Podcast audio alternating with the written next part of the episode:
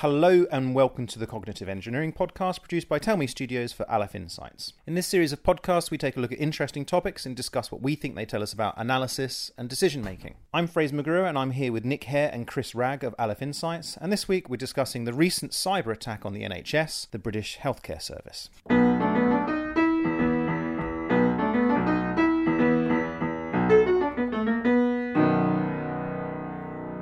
So, Chris, can you lead us in on this? Describe the events, um, and then perhaps address this from the point of view of public perception. Uh, so, yes, this relates to uh, the recent um, Want to Cry um, ransomware. Why, why are you saying it like that? It's called WannaCry. It's driving me mad.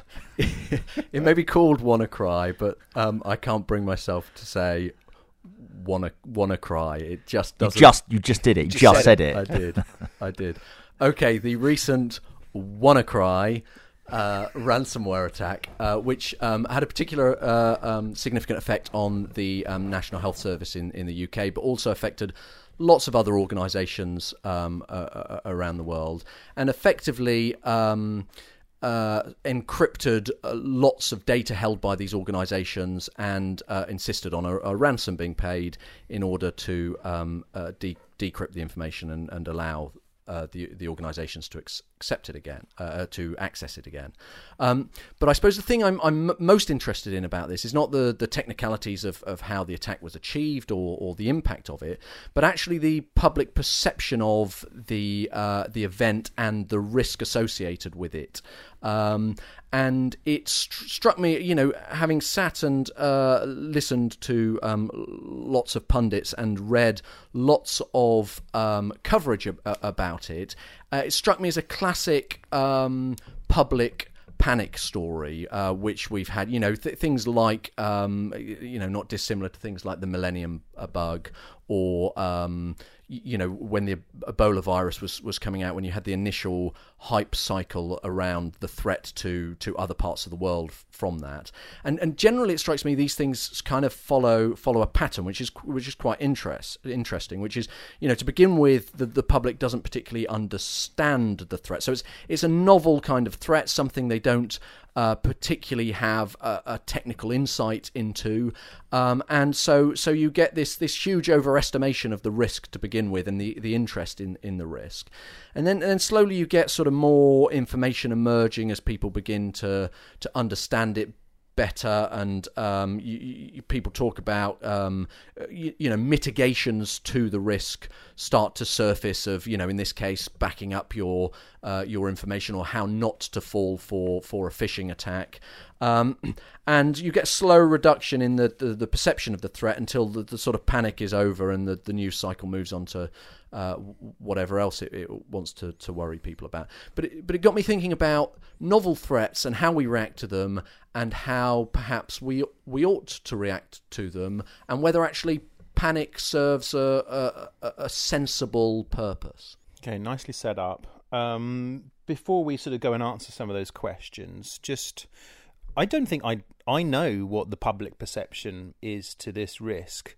I think I definitely know what lots of uh, broadcasters and DJs, you know, radio DJs think about this a bit. Um, but I don't I don't know what the public perception of this is because I think as you're kind of intimating a little bit is we know what all these sort of pundits sort of think about and they get terribly excited about it and it's another news story um, and it's kind of forgotten the next week. Um, but I don't think I've had a conversation with anyone about this. About you know what do you think's happened to the public to, to, to, to, the NHS and well I know a lot of people seem to think that the NHS had been attacked you know the the, the coverage was gave the impression that uh, some hackers had targeted the NHS and that's not what's happened at all I mean, this is just the NHS is just one victim of of this ransomware attack. What's irritating in this case is that um, you know it's a really easy thing to patch as well. So it just exploited this vulnerability that was patched out in various Windows updates, but I think they were using an old version of Windows.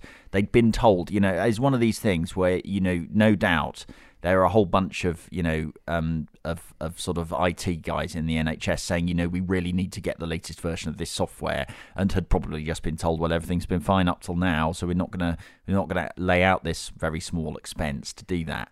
Um, you know, I think that that's that's that's what's frustrating is why does why do things have to happen before people take them seriously? I mean, you know, that's what it feels like actually. Instead of instead of trying to understand risks from first principles and react in advance like we ought to, I think we basically just have to wait for things to go wrong and then then people do things about them. Um, and you know, you could say, well, actually, now, there's an argument for saying, well, that's actually a lot less effort as an approach. It's a perfectly good approach, you know, uh, given that we're saving a lot of effort in trying to analyse and respond to risk. All we have to do is sit there and and and fight the last war, you know. But you guys are too clever, right? Um, because this is about human nature, right? So every day, my bloody computer is telling me to update something or other, and I just get saturated with these automated messages. And I, I just, don't know. You just automate, automate have updates that are automatic. What are you talking Uh, about? because I worry about it slowing down my computer and whatever might be going, what what the updates might. well, you're a nin- you're a nincompoop. Well, there we go. I'm a nincompoop. Yeah, because you But really don't want to get ransomware. It's incredibly not only the nuisance, but you know you're you're basically funding people to do it again. That's what's Yeah. so so irritating. It's all the idiots out there who make who are making this possible. you know, if it was if everyone was had good IT hygiene like me, um, there wouldn't be any ransomware because there'd be no money in it. If only you you- ruining it for everyone else. Well, if only you could duplicate that hygiene in other parts of your life. That's right. um, well, no, but look, this is why many times I have broken bones. Okay, I've I've had God knows how many accidents in my life, and I've probably had about fifty. when I first met Fraser, he was uh, he was nursing a broken arm. was I? Yeah, you had you'd had a motorbike accident. I think. Yes, that's right. That's right. It was quite a bad one. Um, anyway, and um, so many times I've had pause to thought and to wonder why pain exists. Okay, and I think the reason why pain exists is to stop you from doing something. Because I remember sitting there with a broken arm, broken ankle, saying. God, wouldn't this just be so much easier? I recognise that my broken bone needs to mend. Wouldn't it be much easier if I just had a red light come sort of yeah, flashing this up is on my this is foot? actually a uh, uh, quite a big philosophical question: is why why does pain hurt? Yeah. you know why. But but I mean that's exactly you.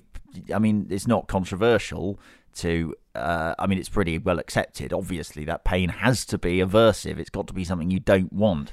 Otherwise you'll just sit there, uh, you know, absent-mindedly stabbing yourself in the leg and going, "I can put up with the. Uh, I can put up with that little flashing red Yeah. light. This is fun." And so that's my point, Nick, which is the um, oh why oh why do these organisations let this happen again and again? Why does it have to happen for them to learn to not do it? And the answer is that's the pain. So that is my answer to your question. I've solved it for you. What what's the? I don't understand. So why don't question- these why don't these organisations practice good um, good um, IT hygiene? And the reason why is we can only learn through a painful experience. Well, no, but we don't. We, that's not true. That's what I'm saying. I mean, it's like if if that was true in humans, then we'd we would have to personally go around suffering every single thing that has ever happened to someone before we knew that that you know jumping out of windows or or or sticking your hand in the oven was stupid things to do. You know, we we we are capable of understanding that you know dangerous things have the have the potential to hurt us, and so we avoid doing them.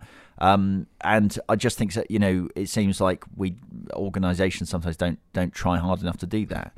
I, th- I think there is something definitely though in um, a personal experience of pain is that much more resonant than the the the sort of abstract somebody else's pain. Oh, this thing happened to somebody else, and you never you can never quite uh, empathize with them to the extent, or, or, or you know, see their perspective a, a, enough to genuinely believe it's going to happen to you. There's always this element of optimism bias, which is, yeah, but either they deserved it or they were more stupid than I am. But but somehow, but it's only when you burn your own fingers that you that you truly truly listen to it. And I and I and I but interestingly, you know, I, I suppose um, my initial sort of uh, interpretation of this is panic around those things. When they're when they're breaking and something happens, you actually you actually get a distortion or overestimation of, of, of the risk at that point. So so as bad things are happening to other people, and you you you see that happening, and it and there's something different when when that sweeps into a into a panic about a particular. A well, particular yeah, risk. but I think there's a, it's rational um, uh, when a new category of threat emerges to. Um, you know, to sort of err on the side of caution. It's rational Yeah. because you're, you're acquiring information, so you're at a point of high uncertainty. Uh, it, it does make sense to uh, to then sort of wait and see, and you probably want to get, take mitigating action. Um, but yeah, I mean, there's lots of lots of interesting examples. I mean, I remember the um, do you remember the flesh-eating bug uh, panic? It was about 20 years ago. Yeah. And um, you know, it was uh, sort of the the impression was that there was this great plague of contagious flesh-eating bugs. That there was a headline, I think, "Monster bug ate my face," and um, it was they were totally unconnected. They basically this was a vi- this is a virus that's kind of anyone could get. And uh, that you know, one story hit the headlines, and then then people went and unearthed other stories and turned it into a non-existent epidemic. Um, you know uh, so it, and and i think there you know there are it's interesting some some kinds of um uh you know health and safety behavior is is totally and utterly wrong. It's based on completely incorrect beliefs like like you know not going not going swimming after you've eaten. I mean everyone knows that one right? You don't go swimming after after you've eaten. Why? Something to do with getting cramp. I mean there's absolutely no evidence for it at all there's um and then there's the my favorite one is the is the the korean fan death uh, myth do you know about that one No. yeah, basically, Koreans generally believe that if you uh, are in a room with a fan on, you die. uh, that if you if you go to sleep and you leave a fan running in your room, you die. Okay. They, they think they think that there is no evidence for that, but it's a very widely held belief in Korea. What I have, I mean, it's it's it's balmy. It's, it's and it's apparently been it's about hundred years old. This this thing, you know, there's no evidence for it, and yet people take mitigating action. Uh, you know, go around switching their fans off. Um, okay. Well, I didn't expect to hear that. Um, okay, well, look, we're slightly meandering off course. Let's sort of bring it Good. back on track um, because we want to talk about novel risks. Am I right? And we Yeah. want to talk about um, how do you quantify um, a, a risk that's novel that you know where you don't you don't know what the risk is. Um, Yeah. So I think I think that's quite that's particularly applicable to um, to these kinds of cyber risks because uh, you know insurance in relation to these these cyber risks is is a is a newly growing market, but of course it it poses the question of of how how you start to uh, estimate the risk associated with things for which there isn't necessarily a huge amount of precedent. Now, we're getting more and more data about cyber risks and their impacts and the different kinds of them. Uh, but if you compare it to something like, you know, the um, the risk associated with fire, we don't we don't have the same level of data. So first of all, you know, how how do you start to estimate the the probability of of you being subject to this particular type of risk, and then how how do you estimate um, the size of the of the damage caused to you or the impact or the cost uh, when you don't necessarily have a huge number of uh, of uh, of precedents to, to base it on. You know, with with with something like a fire risk, it's it's uh, relatively easy to estimate what the, the upper cost would be. You know, it would be the the cost of the the house and all of its all of its contents. But with something like a cyber risk, uh, it may be more difficult to determine. Um, you know what level of uh, of cost might be associated with, with something like that, how far it might it might go, and uh, what level of damage it, it could cost. So I think this poses a an interesting question about um, assessing novel novel risks. Yeah, I suppose the interesting thing with cyber risks is the is the fact that they all of them uh, seem to exploit an, a hitherto uh, unnoticed vulnerability, and you know what what's uh, we can't ever really be sure that there isn't some you know super vulnerability out there where a really really effective uh, virus will sort of one day basically lock down every every connected computer in the world or, you know that that's the, the kind of thing which um, is uh, we sort of imagine to be low probability but we might might be wrong. You know we we it's very hard to to sort of quantify those kinds of one off uh, that's really really big and completely unprecedented risks um, but I think the I think the, the the approach is to try and look at the actual system, to understand the characteristics of the system and make judgments. I mean, you can you can um, y- you know, if we can look at um, risks to I don't know, like aviation or something, and uh, we don't need to we, we, we don't need to um, have data on every single plane crash that's ever happened uh, to understand you know what factors uh, are potentially risky because we can look at an aeroplane and we understand in engineering terms how the system works and how an aeroplane works and where the kind of engineering vulnerabilities are um, so you don't you don't have you don't have to wait for things to happen. You don't you know you can you can do it by looking at the system. You can break the system into smaller parts and and understand each of their characteristics. So I should just keep um, updating my computer. You, well, that, yeah, that's. I mean, I don't. I think there's not an IT person on earth who wouldn't tell you to do that. So, uh, so yeah, keep keep doing that. IT um, IT people are always telling me to do all sorts of things. And, yeah, they're probably right.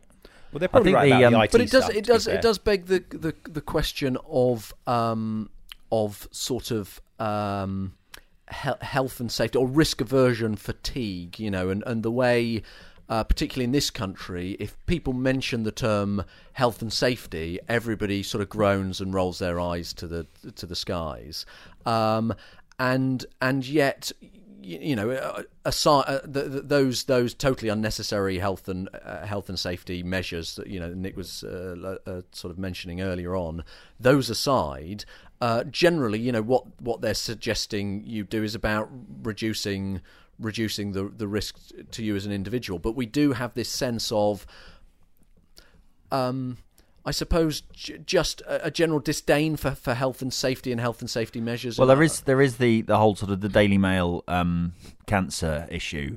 Uh, there's actually a, there's a, a, website I don't know if it's still up and running, but uh, which is which is the sort of Daily Mail things that give you cancer and things that cure cancer. And basically, there's there's hundreds of things on this list that the Daily Mail has at some point reported as as giving you cancer, and some of them are on both lists. You know, some things both give you cancer and cure cancer. Yeah. Uh, everything it's you know from asparagus to to um, you know no uh, net no net games then basically. Yeah, and yeah. I, I think um, I mean it's interesting thinking about actually things like the the evidence on um, smoking uh, being bad for you, which took a long time. It, uh, it, you know, that's that's an example where we it was the, almost the other way around. You know, we we had instead of panicking and stopping doing something, we uh, you know we had really had to educate ourselves into uh, taking appropriate measures and i think the you know c- contrast that with something like bse do you remember the bse scare yeah mm. um, yeah where uh, you know a lot of people instantly stopped buying beef and um, and then there, there's things like uh, you know, which which was sort of the the opposite of the smoking uh, situation. Um, and then there's things like global warming, where you, you, know we all probably ought to be taking very significant uh, action, but you know, no one. There seems it seems to be just very very difficult to motivate people. But doesn't this all go back to what I was talking about, which is this kind of pain threshold or the pain alert, right? Whereas with, something like um, uh, global warming, it's such a slow burning problem and actually doesn't really feel like a problem a lot of the time that we don't do anything about it. Um, similarly, smoking is quite good fun. And and so that's why sort of that's why people take some convincing about that. Whereas I guess seeing someone suffering from brain spongiform, whatever it was, it's it's sort of inherently terrifying. You go, Christ, I'm going to stop eating. So it doesn't doesn't it all all go back to that? Is our own natural um, I don't know human um, emotions, I guess. Yeah, although I mean, I don't, I don't really understand, and I'm not sure there's a sort of well-developed theory of what determines that that reaction, because there's not superficially that much difference between sort of finding out about BSE and uh, Creutzfeldt-Jakob disease, um, and finding out about smoking and lung cancer.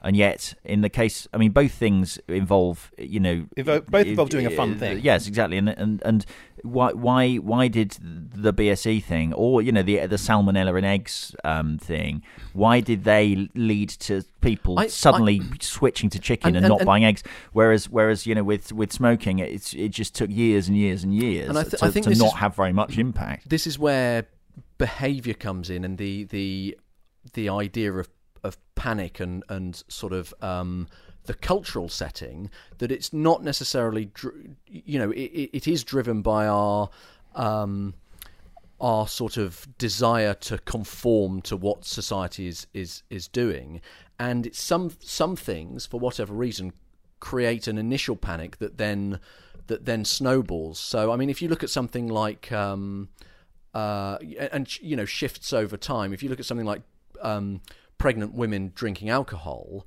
Uh, and how you know we're now at a stage where that is very much something that is a is a taboo, which previously wasn't a taboo and probably happened quite quickly. But then you get other things like people dropping the eating of, of beef, which which hap- which is a much more acute sort of panic, and then you get things which evolve much more slowly, uh, like you know, like the reduction in in um, smoke, you know, smoking uh, uh, or smokers.